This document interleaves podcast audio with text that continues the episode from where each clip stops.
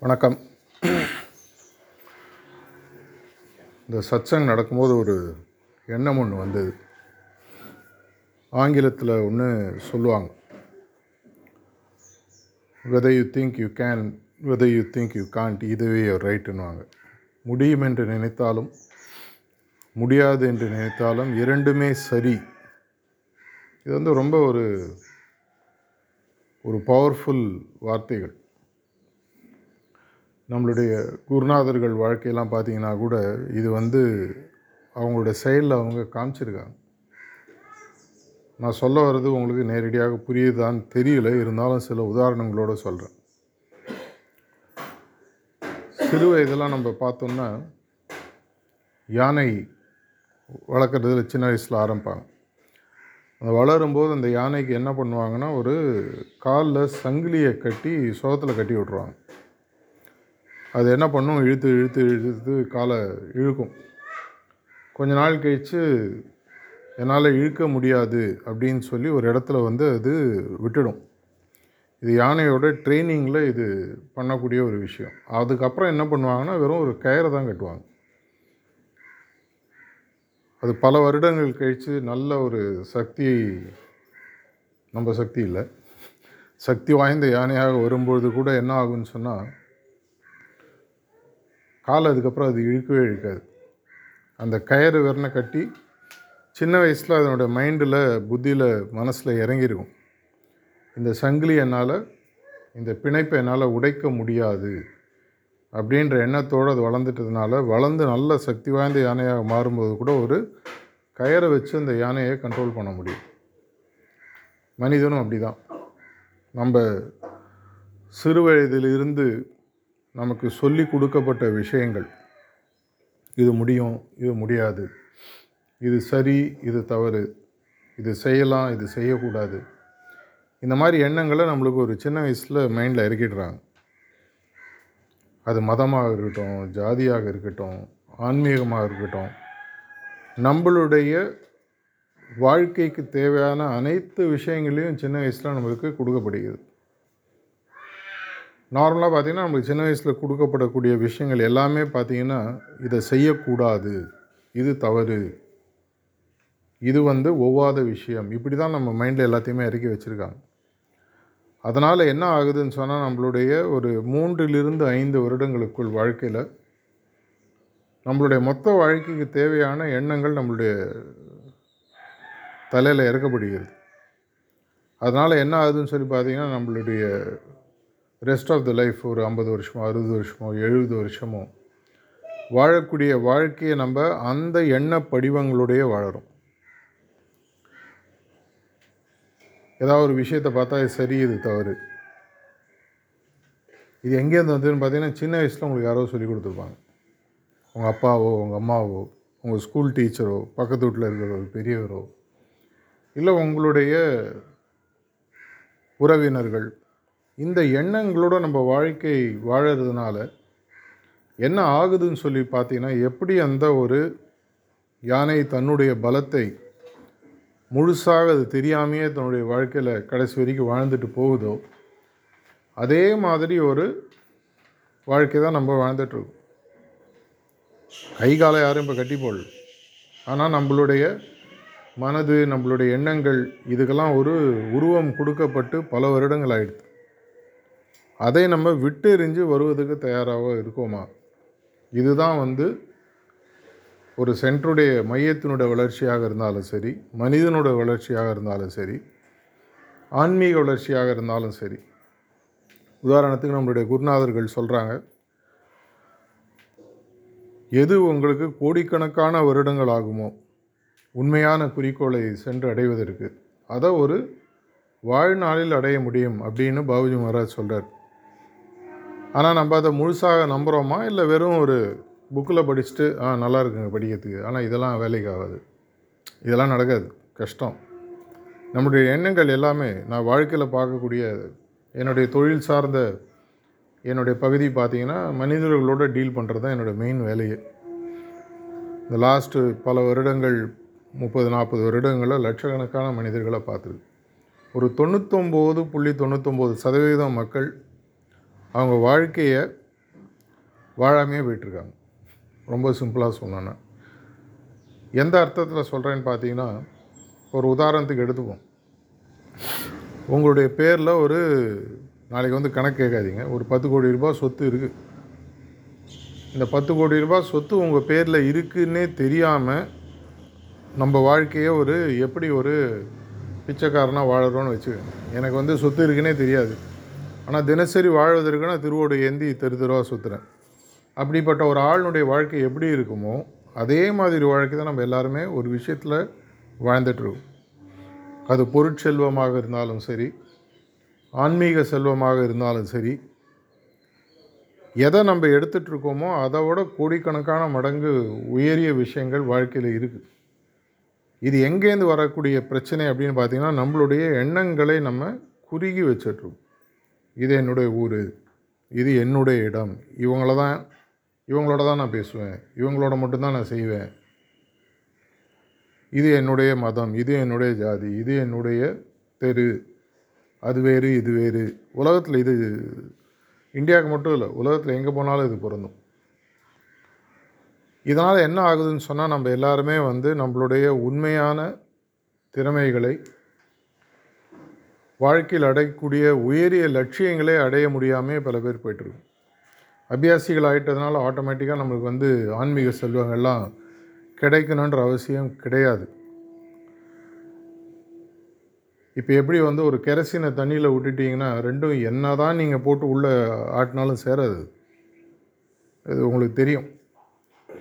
அதே மாதிரி ஆன்மீகம் ப்ராக்டிஸ் பண்ணுறதுனால மட்டும் ஆன்மீகவாதியாக ஆகிட்டுறதா அர்த்தம் கிடையாது. அதனால் ஆன்மீகத்தில் இல்லாதவங்க இல்லை தியானம் செய்யாதவர்கள்லாம் ஆட்டோமேட்டிக்காக உடனே அவங்க வந்து எதிர்காலத்தில் அவங்களுக்கு வந்து எந்த விதமான ஒரு ஆன்மீக வாழ்க்கையும் கிடையாதுன்னு சொல்ல முடியாது. இதில் முக்கியமான விஷயம் நம்மளுடைய சிந்தனை என்னுடைய எண்ணம் யானையாக இருந்தாலும் சரி மனிதனாக இருந்தாலும் சரி இதனால தான் வந்து தாஜி பல இடங்களில் சொல்கிறார் சீரிய சிந்தனை ரொம்ப முக்கியம். நம்மளுடைய சிந்தனை முதல்ல சரியாக இருக்கிறதா? தெளிவாக இருக்கிறதா? எனக்கு கிடைக்கக்கூடிய வாழ்க்கையில் கிடைக்கக்கூடிய பல பேர் நான் வாழ்க்கையில் பார்த்துருக்கேன். மனதளவில் அவங்க வந்து பார்த்திங்கன்னா ஒரு ஒன்றுமே இல்லாத ஆளாக தான் வாழறாங்க. மேபி பல செல்வங்கள் இருக்கலாம் வீடு சொத்து அதெல்லாம் இருக்கலாம். ஆனால் மனதளவு பார்த்திங்கன்னா பிச்சைக்காரனாக தான் இருப்பாங்க. ஆன்மீகத்தில் அது மாதிரி நிறைய பேர் இருக்கும். இதனால் என்ன ஆகுதுன்னு சொன்னால் இதெல்லாம் வந்து என்னால் முடியாதுங்க. தியானம்லாம் ரொம்ப கஷ்டம். ஏன்னா சின்ன வயசில் நமக்கு சொல்லி வளர்த்து வச்சுருக்காங்க. நாலு பகுதியாக பிரித்து பிரம்மச்சரியம் கிரகஸ்தாஸ்திரம் வானப்பிரஸ்தம் சந்நியாசம் அறுபது வயசுக்கு மேலே தான் தியானம். அது கூட வந்து முடிஞ்சா அப்படி இல்லைன்னா அப்படியே வாழ்ந்துட்டு அடுத்த ஜென்மம் திருப்பி எடு. இது நம்ம மைண்டில் நல்லா இறங்கிடுது. அவ்வளோ ஈஸியாக மாற முடியாது. எப்படி ஒரு சிமெண்ட் ரோடை போட்டு நல்லா ஒரு ஆணி அடித்து வச்சுட்டா அந்த ஆணி எடுக்கிறது கஷ்டமோ? நம்மளுடைய சிந்தனைகளை மாற்றி அமைக்கிறது நம்மளுக்கு ரொம்ப ரொம்ப கஷ்டமாக இருக்குது. ஆனால் ஒன்று நம்ம ஞாபகம் வச்சுக்கணும். ஒரு தவறான பாதையில் நம்ம போயிட்டுருக்கோம். இப்போ நான் உதாரணத்துக்கு நான் திருச்சிலேருந்து சென்னைக்கு காரில் போகணுன்னு நான் கிளம்புறேன். ஒரு ஒரு மணி நேரம் கழித்து மதுரை வருது. இப்போ நான் சரியான பாதையில் போகலான்னு எனக்கு தெரியும். மதுரை இந்த பக்கம் இருக்குது நான் சென்னைக்கு இந்த பக்கம் போகணும். இல்லை நான் வந்துட்டேன்னு பிடிவாதம் பிடிச்சிட்டு அந்த வழியாகவே போயிட்டு இருந்தா? உலகத்தை ஃபுல்லாக சுற்றிட்டு இருபத்தி நாலாயிரம் கிலோமீட்டர்னு வாங்க. உலகத்தினுடைய பரப்பளவு இருபத்தி நாலு இருபத்தஞ்சாயிரம் கிலோமீட்டர் சுற்றிட்டு நான் எப்போ உலகத்தை சுற்றி சென்னைக்கு வருது? அப்படின்னா நான் முதல்ல என்ன பண்ணணும்? முதல்ல நான் செய்ய வேண்டியது நிறுத்திட்டு நான் தவறு செஞ்சுட்டேன்றதை புரிஞ்சுட்டு யூட்டர்ன் அடிக்கணும். ஸோ அந்த யூட்டர்ன் அடிக்கிறதுன்ற ஆப்ஷன் நமக்கு லைஃப்பில் எப்போ வேணால் இருக்குது என்னுடைய ஆன்மீக முன்னேற்றத்தில் கூட என்னுடையன என்னுடைய மற்றும் எல்லோருடைய ஆன்மீக முன்னேற்றத்தில் கூட இதுதான் ஆன்மீகன்ற புரிதல் இன்னி வரைக்கும் வேறு மாதிரி இருந்திருக்கலாம் ஆனால் இன்னிலேருந்து வேறு மாதிரி மாற்றி அமைக்க வேண்டிய ஒரு கால கட்டாயம் இருக்குது நான் முதலே சொன்ன மாதிரி ஆன்மீகத்தில் இல்லை சகஜ் மார்க்கம் ஹார்ட்ஃபுல்னஸில் இருக்கிறதுனாலே நமக்கு ஆன்மீகம் புரியுன்ற அர்த்தம் கண்டிப்பாக கிடையாது. நான் பல இடங்களில் கேட்குறேன் இந்த ஆன்மீக பாதையில் நம்ம எதற்காக வந்திருக்கோம்? எவ்வளோ பேருக்கு இது நிஜமாக தெரியும்? நீங்கள் கை தூக்கணும் பதில் சொல்லலாம்? எதற்காக வந்திருக்கோம்? யாரோ சொன்னாங்க. சந்தோஷமாக இருக்குங்க. அமைதியாக இருக்கும். மகிழ்ச்சியாக இருக்கும். வாங்க. அதை அப்படியே கண்டினியூ பண்ணிகிட்ருக்கோம் எப்படி மழை பெய்யும் போது கொஞ்சம் நனையுதோ அது மாதிரி சில பலன்கள் கிடைக்கலாம். ஆனால் உண்மையான குறிக்கோள் என்ன அப்படின்றது நம்ம எல்லாருக்குமே தெரியுமா? பாபுஜி மகாராஜ் தன்னுடைய பத்து நியமங்களில் மூன்றாவது நியமங்களில் சொல்கிறார் இருப்பதற்குள் உயரிய குறிக்கோளாக அமைத்து கொள்ளுங்கன்னு சொல்கிறார் ஆனால் குறிக்கோள் என்னன்னு அவர் ஓப்பனாக சொல்லவே இல்லை. ஏன்னா அதை நம்மளுக்கு விட்டுறாரு. என்றைக்குமே வந்து ரொம்ப முன்னேறிய ஆன்மீகத்தில் ரொம்ப முன்னேறியவங்க பார்த்தீங்கன்னா நேரடியாக சொல்ல மாட்டாங்க. ஏன்னா அப்படி சொல்லிட்டாங்கன்னா என்ன ஆகுதுன்னா அதை நம்ம வந்து கடைப்பிடிக்கலைன்னா அந்த கடைப்பிடிக்கலைன்ற குற்ற உணர்வு நம்ம மனசை அப்படியே உள்ள குறுகுறுன்னு பண்ணிகிட்டே இருக்கும். அதனால் உனக்கு என்ன முடியுமோ தண்ணியே பார்க்காதவனுக்கு கங்கையை எப்படி விளக்க முடியும்? வாழ்க்கையில் தண்ணின்ற விஷயத்தையே வாட்டரே பார்த்ததில்ல. கங்கை எப்படி இருக்கும்? கங்கைனா என்னன்னு சொன்னால் அவனுக்கு என்ன புரியும்? இதுதான்ப்பா கங்கைன்னு சொன்னால் கூட அவன் தெருவில் போகும்போது ஒரு கொஞ்சம் தூரம் போயிட்டு ஒரு அரை அடியில் அகலமாக தண்ணி ஓடனா அதை கங்கைன்னு நினச்சிப்பான். ஏன்னா அவனுடைய எண்ணத்தில் அவன் தண்ணியை முன்னாடி பார்த்ததே கிடையாது. அதே மாதிரி இருப்பதற்குள் உயரிய குறிக்கோள் அப்படின்னு உதாரணத்துக்கு கடவுளுடன் ஒன்றாகுதல் அப்படின்னு சொல்கிறாருன்னா நமக்கு நிஜமாகவே அது புரியுமா? நம்ம மனசில் கடவுள்னு சின்ன வயசில் ஒன்று சொல்லி கொடுத்துருப்பாங்க. அதை வச்சுட்டு இருப்போம். அது ஒரு மதமாக இருக்கலாம் ஒரு விக்கிரகமாக இருக்கலாம் ஒரு வழிபாட்டு முறையாக இருக்கலாம். அது வந்து ஒரு ஆரம்பம் அது முடிவல்லன்றதே நமக்கு புரியறதுக்கே பல வருடங்கள் ஆகிடுது இதையும் மீறி ஒரு உயரிய குறிக்கோள் இருக்குது அப்படின்னா பிரச்சனை வந்து குறிக்கோள் இருக்கா? இல்லைடைய என்னுடைய எண்ணத்தில் இருக்கிறதா? அப்படின்னா என்னுடைய எண்ணத்தை நான் விசாலப்படுத்த வேண்டும். என்னுடைய எண்ணத்தை விசாலப்படுத்துவதற்கு எனக்கு எந்த விதமான ரெஸ்ட்ரிக்ஷனும் கிடையாது. எந்த வயசுலாம் நான் மாற்றி அமைக்க முடியும். இது வந்து கவர்மெண்ட்டில் பர்மிஷன் வாங்கி நாலு அடி ரோடை எட்டு அடி ரோடாக மாற்றுறது இல்லை. என்னுடைய எண்ணத்தில் என்னுடைய விசாலத்தன்மையை மாற்றுவதற்கு எனக்கு யாருடைய பர்மிஷன் இல்லை. இன்றைக்கி இந்த நேரத்தில் என்னால் அந்த குறிக்கோளை சரியாக மாற்றி அமைக்க முடியும். இதே தான் ஆன்மீகத்தை பற்றி பேசுவதற்கும் பல இடங்களில் நான் போகும்போது நான் சொல்லி யாருங்க கேட்பாங்க? நான் சொல்கிறதுனால எனக்கு என்ன தெரியும்? எனக்கு டைம் இல்லை. நான் வெறும் ஒரு ஹோம் மேக்கரு எனக்கு இப்படி அந்த பிரச்சனை இந்த பிரச்சனை. இது போடக்கூடிய அனைத்து கட்டுப்பாடுகளும் எங்கேருந்து போட்டிங்கன்னா நீங்களே உங்களுக்கு போட்டுக்கிறீங்க. நீங்களே போயிட்டு யானைக்காவது எவனோ ஒருத்தன் போய் சின்ன வயசில் சங்கிலியை கட்டுறான். நம்மளுக்கு நம்மளே சங்கிலியை கட்டி அதுக்கு போட்டு சாவியையும் தூக்கி போட்டுரும் அதுக்கப்புறம் கட்டி எடுத்து கட்டி எடுத்து கட்டிடுச்சுன்னு கம்ப்ளைண்ட் பண்ணிட்டு வெட்டி எரிய வேண்டியது யாருடைய பொறுப்புன்னு பார்த்தா என்னுடைய பொறுப்பு. இருப்பதற்குள் உயரிய குறிக்கோள்னு சொல்கிறார் அது என்னன்னு முதல்ல கண்டுபிடிக்கணும். அது என்னன்னு கண்டுபிடிக்கணும்னா அதுக்கு தடையாக இருப்பது என்னுடைய எண்ணம். எவ்வளோ விஷயங்கள் அவங்க தெளிவாக புத்தகங்களில் சொல்கிறாங்க. புத்தகங்களை நம்ம படிக்கிறது கிடையாது. அப்படியே படித்தாலும் புரியுறதில்ல. புரியலைனாலும் இன்னொருத்தர் போய் கேட்குறதுக்கு கூச்சம். ஒருவேளை கேட்டால் தப்பாக நினச்சிட்டாருன்னா. நான் புத்திசாலி நான் நினச்சிட்டு இருக்கேன் அதை போய் அவர்கிட்ட சொல்லி எனக்கு இது தெரியாதுன்னு சொல்லி எதுக்காக கெடுக்கணும்? நிறைய பேர் நான் அபியாசில் ஏங்க இது புரியலன்னா கேட்க வேண்டியதான் எனக்கு எதாவது புரியணும்னா தைரியமாக கேட்பேன். என்ன பெருசாக ஆகிட போகுது? ஔவையார் என்ன சொல்லிட்டு போனாங்க? கட்டுறது கைமண் அளவு கல்லாதது உலகளவுன்னு சொல்லியிருக்காங்க. தெரியாதுன்னு சொல்லிக்கிறதுல என்ன வைக்கும் தெரியாதுன்றதை இப்போ உங்களுக்கு ஒரு சமையல் தெரிலனா பக்கத்து வீட்டில் கேட்கணும். புருஷன் அப்படியே திண்டு போட்டேன். இதெல்லாம் போய் பக்கத்து வீட்டில் கேட்க முடியுமானா ஒரு லைஃப் லாங் அப்படியே தான் இருப்பார். இதே மாதிரி தான் இப்போ எனக்கு வந்து இப்போது சம்பாதிக்கிறத விட நிறையா சம்பாதிக்கணும். அதுக்கு ஒரு புது யுக்தியை கற்றுக்கணும் அதற்கு நான் தயாராக இல்லை. மற்றவங்கள்ட்ட போய் நான் கேட்க மாட்டேன். வீம்பாக என்னுடைய அகங்காரத்தினால் நான் புது விஷயங்களை கற்றுக்கொள்வதற்கு தயாராக இல்லைன்னு சொன்னால் நஷ்டம் யாத்துக்கு? தமிழில் பழமொழி உண்டு இல்லையா? ஆறு ஓடிட்டுருக்கு ஆற்று மேலே கோச்சுன்னு தண்ணி மொழாமல் போனால் நஷ்டம் ஆற்றுக்கு இல்லைன்னு சொல்லுவாங்க. ஆன்மீகம் அதே மாதிரி தான். அறிவும் அதே மாதிரி தான். வாய்ப்புகளும் அதே மாதிரி தான். என்னுடைய எண்ணங்கள் எனக்கு இப்படி தான் வாழணும்னு சொல்லி கொடுத்ததை மாற்றி அமைப்பதற்கு எப்போ நம்ம தயாராக இல்லையோ நம்மளுடைய சகோதரர் கேட்டார் எதாவது சொல்லுங்கள் வளர்ச்சிக்கு சொல்லுங்கள் வளர்ச்சிக்கு நிறைய விஷயங்களை சொல்ல முடியும். எடுத்துக்கிறதுக்கு உங்களுக்கு அந்த முதல்ல பக்குவம் இருக்கிறதா? பக்குவத்துக்கும் வயசுக்கு சம்மந்தம் ஒன்று ஞாபகம் வச்சுக்கோங்க. அஞ்சு வயசுலேயும் பக்குவம் வரும். மார்க்கண்டேயம் பதினாறு வயசு பக்குவம் வந்தது. அதே பிரகலாதன் எடுத்திங்கன்னா ஆறு வயசு ஏழு வயசு பக்குவம் வந்தது. தொண்ணூறு வயசில் பக்குவம் இல்லாமல் வாழறவங்களும் இருக்காங்க. நான் நிறைய பேர் பார்த்துருக்கேன். வயசாக வயசாக இன்னும் அந்த ஒரு வீம்பு இன்னும் ஜாஸ்தியாகும். எனக்கு தெரியும் நான் வாழ்க்கையை பார்த்துட்டேன். நீ என்ன எனக்கு சொல்கிறது இது யாரையும் நான் பொதுவாக பொதுவாக தான் பேசுகிறேன் யாரும் ஸ்பெசிஃபிக்காக சொல்ல. இருந்தாலும் நம்மளுடைய ஆன்மீக செல்வங்களை நம்ம பெறுவதற்கும் நமக்கு கிடைக்கக்கூடிய முன்னேற்றத்தை பெறுவதற்கும் உலகத்தில் ஆன்மீகத்தை பரப்புவதற்கும் தடையாக இருக்கிறது யாருன்னு பார்த்தீங்கன்னா ஆங்கிலத்தில் சொல்லலாம் ஐ மீ மை செல்ஃப் நானே தான். எல்லாத்துக்கும் பிரச்சனைன்னு பார்த்தீங்கன்னா நானே தான் யானை நானே தான் சங்கிலி. அந்த சங்கிலியோட சாவி என்கிட்ட தான் இருக்குது அந்த சாவியை எடுத்து அந்த சங்கிலியை அவுத்து யானையினுடைய முழு சக்தியை அடைய வைக்கக்கூடிய தகுதி ஆற்றல்கள் என்கிட்ட தான் இருக்குது அதேமாதிரி உங்கள்கிட்ட ஒருத்த ஒருத்தட்ட தான் இருக்குது இப்போ இந்த ஒரு இருபது முப்பது பேர் தியானம் பண்ணுறோம் இந்த ஊரில் ஒரு மேபி ஐயாயிரம் பத்தாயிரம் பேர் இருக்கலாம். எவ்வளோ பேருன்னு எனக்கு தெரியல. இந்த கிராமத்தில். அனைவரும் ஏன் தியானம் பண்ணல? அனைவருக்கும் ஏன் தியானத்தை பற்றி நம்மளால் சொல்ல முடியல? சொல்லுவதற்கு நம்ம எது தடுக்குது? எவ்வளோ நேரம் ஆகும்? ஒன்றும் இல்லாத ஒரு சாதாரணமான உப்புச்சப்பு இல்லாத வாழ்க்கை சம்மந்தப்பட்ட புடவை பாத்திரங்கள் இதுக்கெல்லாமே அட்வர்டைஸ்மெண்ட் போட்டு ஓப்பனாக எல்லாருக்கும் சொல்கிறாங்க உதாரணத்துக்கு ஏதாவது ஒரு பிராண்டு பேரை சொல்லி ஒரு புடவை கடை தெரியுமானா நீங்கள் தெரியும்னு சொல்லுவீங்க.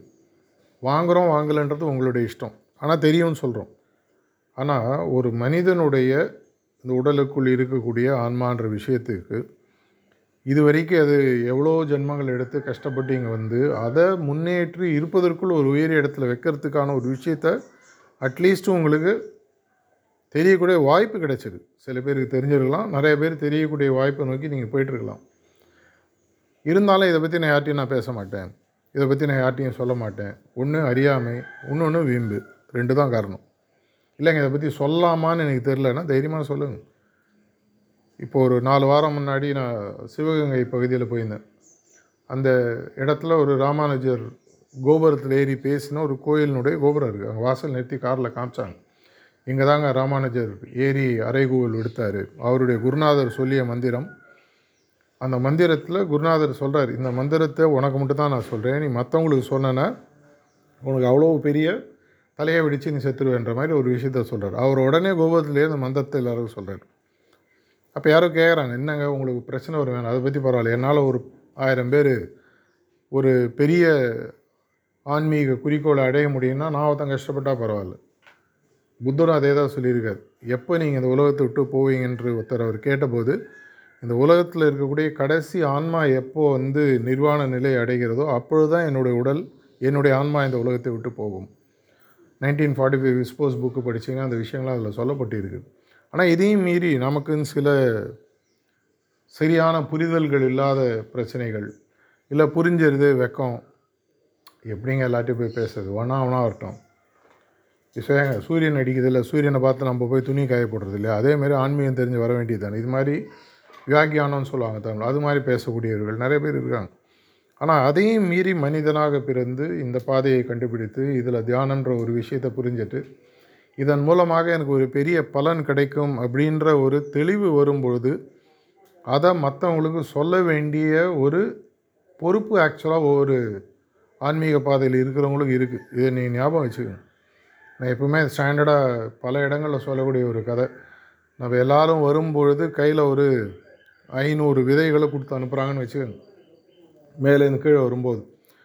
அப்போ வந்து சொல்கிறாங்க அந்த ஐநூறு விதைகளை நீ தூவிட்டு ஒவ்வொன்றும் ஒரு மரமாக வரணும். அப்புறம் நீ திரும்பிவான்னு சொல்லி அனுப்புகிறாங்க நான் கீழே வந்துடுறேன். இந்த விதையெல்லாம் என்கிட்ட இருக்குது அந்த விதையை அப்பப்போ தொட்டு பார்க்குறேன். எதுக்கு கொடுக்கணும் பா எதுக்கு கொடுக்கணுன்னு தெரியாமல் கொஞ்ச நாள் வாழறேன். அதுக்கப்புறம் யாரோ சொல்கிறாங்க புரியுது. அந்த விதைன்றது இங்கே என்ன? இந்த ஆன்மீகன்ற விஷயத்தை விதைச்சிட்டு வான்னு சொல்லி அனுப்புகிறாங்க திரும்பி மேலே போகும்போது பேக்கெட்டை செக் பண்ணி பார்த்து ஒரு பத்து விதை பாக்கி இருந்தாலும் என்ன சொல்லுவாங்க? திரும்பி போய் போட்டுட்டு வான்னு சொல்லலாம். ஏன்னா அடிக்கடி ஒரு தடவை சாரிஜிட்டு அந்த கதையை சொன்னேன் சிரிச்சார் அது அதை மாதிரி ஒரு ஆன்மீக பாதையில் இருக்கிறவங்க வந்து மற்றவங்கள மாதிரி கிடையாது. லைஃப்பை என்ஜாய் பண்ணிட்டு போகிறதுக்காக மட்டும் நம்ம வரல. லைஃப்பை என்ஜாய் பண்ணுறதுல தப்பு இல்லை. கண்டிப்பாக வாழ்க்கைன்னு இருந்தால் வாழணும். அந்த சுக துக்கங்கள் எல்லாமே என்ன என்ஜாய்மெண்ட்டுனாலே pleasure pleasure precedes pain pain precedes ப்ளஷர்னு சொல்லுவாங்க. சுக துக்கம் மாறி மாறி வர்றது தான் வாழ்க்கை. இதில் எந்த விதமான தவறும் இல்லை. ஆனால் இந்த ஒரு பாதையை தெரிந்த பிறகு என் வீட்டில் எப்படி நான் விளக்கு ஏற்றணும்னு கண்டுபிடிச்சிட்டேன். மற்ற வீட்டுக்கு நான் விளக்கு எப்படி ஏற்றணும்னு சொல்லி கொடுக்க மாட்டேன் அப்படின்ற ஒரு அறியாமைனாலேயோ வீராப்னாலேயோ இருப்பது சரியா? அப்படின்னா இது எங்கேருந்து பிரச்சனை வருதுன்னு பார்த்தா யானையோட பிரச்சனை எண்ணங்கள். இந்த எண்ணங்களை சரி செய்து ஆன்மீக வளர்ச்சிக்கு ஒருத்தர் சென்னையில் சென்னையிலேருந்தோ ட்ரிச்சியிலேருந்தோ ஹைதராபாத்லேருந்தோ யாரும் வரணுன்ற அவசியம் இல்லை. எனக்கு எப்படி விளக்கு ஏற்றணும்னு தெரியும். விளக்கு ஏற்றுற விதம் எனக்கு தெரியும். அப்படின்னா நான் என்ன பண்ணணும்? பக்கத்து வீட்டில் போய் விளக்கு ஏற்றுறது எப்படின்னு சொல்லி கொடுக்கணும். இன்னொன்று தமிழில் சொல்லுவாங்க அகல் விளக்கு ஆயினும் தூண்டுகோல் தேவை அப்பப்போ எங்கேயா விளக்கு அணையிற மாதிரினா லைஸ்ட்டாக தூண்டி விடும் இப்படி பண்ணும் பொழுது நம்மளுடைய உண்மையான ஆன் ஆன்மீக பொறுப்புன்னு ஒன்று இருக்குன்றது நமக்கு முதல்ல புரியணும். ஆன்மீகன்றது ஒரு சாதாரணமான விஷயம் இல்லை. லௌகீக வாழ்க்கையில் என்ன வேணால் பண்ணிட்டு போயிடலாம். ஆன்மீக வாழ்க்கையில் ஒரு முறை வந்துட்டிங்கன்னா இந்த மெழுகுவத்தி சொல்லுவாங்க. அது அணைவதற்கு முன்னால் அடுத்த மெழுகுவத்தியை ஏற்றி வச்சுட்டு தான் போகும்னு சொல்லி சொல்லுவாங்க. இந்த ஒரு பொறுப்பு நம்ம அனைவருக்கும் இருக்குது அது ஒரு பேருக்கு ஒரு ஆளுக்கு சொல்கிறீங்களா ஆயிரம் பேருக்கு சொல்கிறீங்களா ராமானுஜர் மாதிரி லட்சக்கணக்கான மக்களுக்கு சொல்கிறீங்களா அது உங்களுடைய இஷ்டத்தையும் இயல்பையும் சார்ந்தது.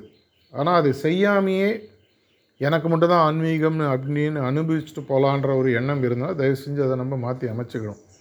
யாம் பெற்ற இன்பம் பெருக வைகன்றது தான் தமிழ்நாட்டு தமிழினுடைய பண்பாடு. அந்த பண்பாட்டின்படி இந்த மார்க்கத்தில் இருந்து ஹார்ட்ஃபுல்னஸ் பயிற்சியில் அடையக்கூடிய உயரிய குறிக்கோளை அடைவதற்கு தேவையான எல்லா முயற்சிகளையும் செய்து அந்த குறிக்கோளை இந்த வாழ்க்கையிலேயே அடைந்து நான் மட்டும் அடையாமல் உலகத்தில் எவ்வளோ பேருக்கு சொல்ல முடியும். உதாரணத்துக்கு இப்போ சகோதரர் சக்தி இந்த இடத்த நம்மளுடைய ஆர்ட்ஃபுல்னஸ் மையத்துக்கு கொடுப்பதற்கு தயாராக இருக்கேன்னு சொல்லி சொல்லியிருக்காரு. அது அவருடைய சிந்தனையை காட்டுது. நான் மட்டும் தியானம் பண்ணக்கூடாது. இன்னும் நிறைய பேர் வந்து தியானம் பண்ணுவதற்கு ஒரு இடம் வேணும். அது ஒரு நல்ல சிந்தனை. இதே மாதிரி எல்லாருக்கும் ஒவ்வொரு மாதிரி ஒவ்வொருத்தருக்கு பொருளாக கொடுக்க முடியும். பல பேருக்கு வேலையாக செய்ய முடியும். சில பேர் பார்த்திங்கன்னா ஃபேஸ்புக்கு வாட்ஸ்அப்பில் போய் போஸ்ட் பண்ணுவாங்க. அது கூட போகிறோம் ஒரு பத்து பேருக்கு நம்ம இது மாதிரி தியானம் இருக்குங்க. ஒன்றா கற்றுக்கங்க டெக்னாலஜியில் நம்மளுடைய ஹார்ட்ஃபுல்னஸ்னு ஆப் இருக்குது இந்த ஆப்னுடைய லிங்க் எடுத்து நீங்கள் ஒரு நூறு பேருக்கு அனுப்பிச்சா கூட ஒரு வாட்ஸ்அப்பில் இந்த தியானத்தை நான் பண்ணுறேன் இந்த தியானத்தை நீங்களும் இந்த இடத்துலேருந்து இந்த ஆப்பை நீங்கள் டவுன்லோட் பண்ணி நீங்கள் செக் பண்ணி பாருங்கன்னு சொல்லலாம். இது மாதிரி பல விதங்களில் அந்த காலத்தில் நம்மளுடைய ஆழ்வார்களும் நாயன்மார்களும் என்ன பண்ணாங்க? காடு எவ்வளோ விஷயங்கள் தாண்டி உலகத்தில் எல்லா இடத்துலையும் போய் சொல்கிறாங்க அதே மாதிரி ஒரு வாய்ப்பு நம்ம அனைவருக்கும் இருக்குது அதுக்கு முதல்ல என்னுடைய வீட்டை நான் சரி செஞ்சுக்கணும். என்னுடைய வீடுன்னு சொல்கிறது என்னுடைய உள்ளே இருக்கக்கூடிய இதயம். இதில் சரி செய்ய வேண்டிய விஷயம் என்னுடைய பயிற்சியின் மூலமாக அதற்கு கொடுக்க வேண்டிய ஒரு ஒரு- முன்னேற்றம். இதற்கப்புறம் உலகத்தில் எல்லாருக்கும் கொடுக்கணும். அந்த ஒரு பெரும் பாக்கியத்தை இந்த வாழ்க்கையிலே நம்ம செஞ்சு முடிப்போன்ற ஒரு பிரார்த்தனையுடன் முடித்துக்கொள்கிறேன் நன்றி வணக்கம்.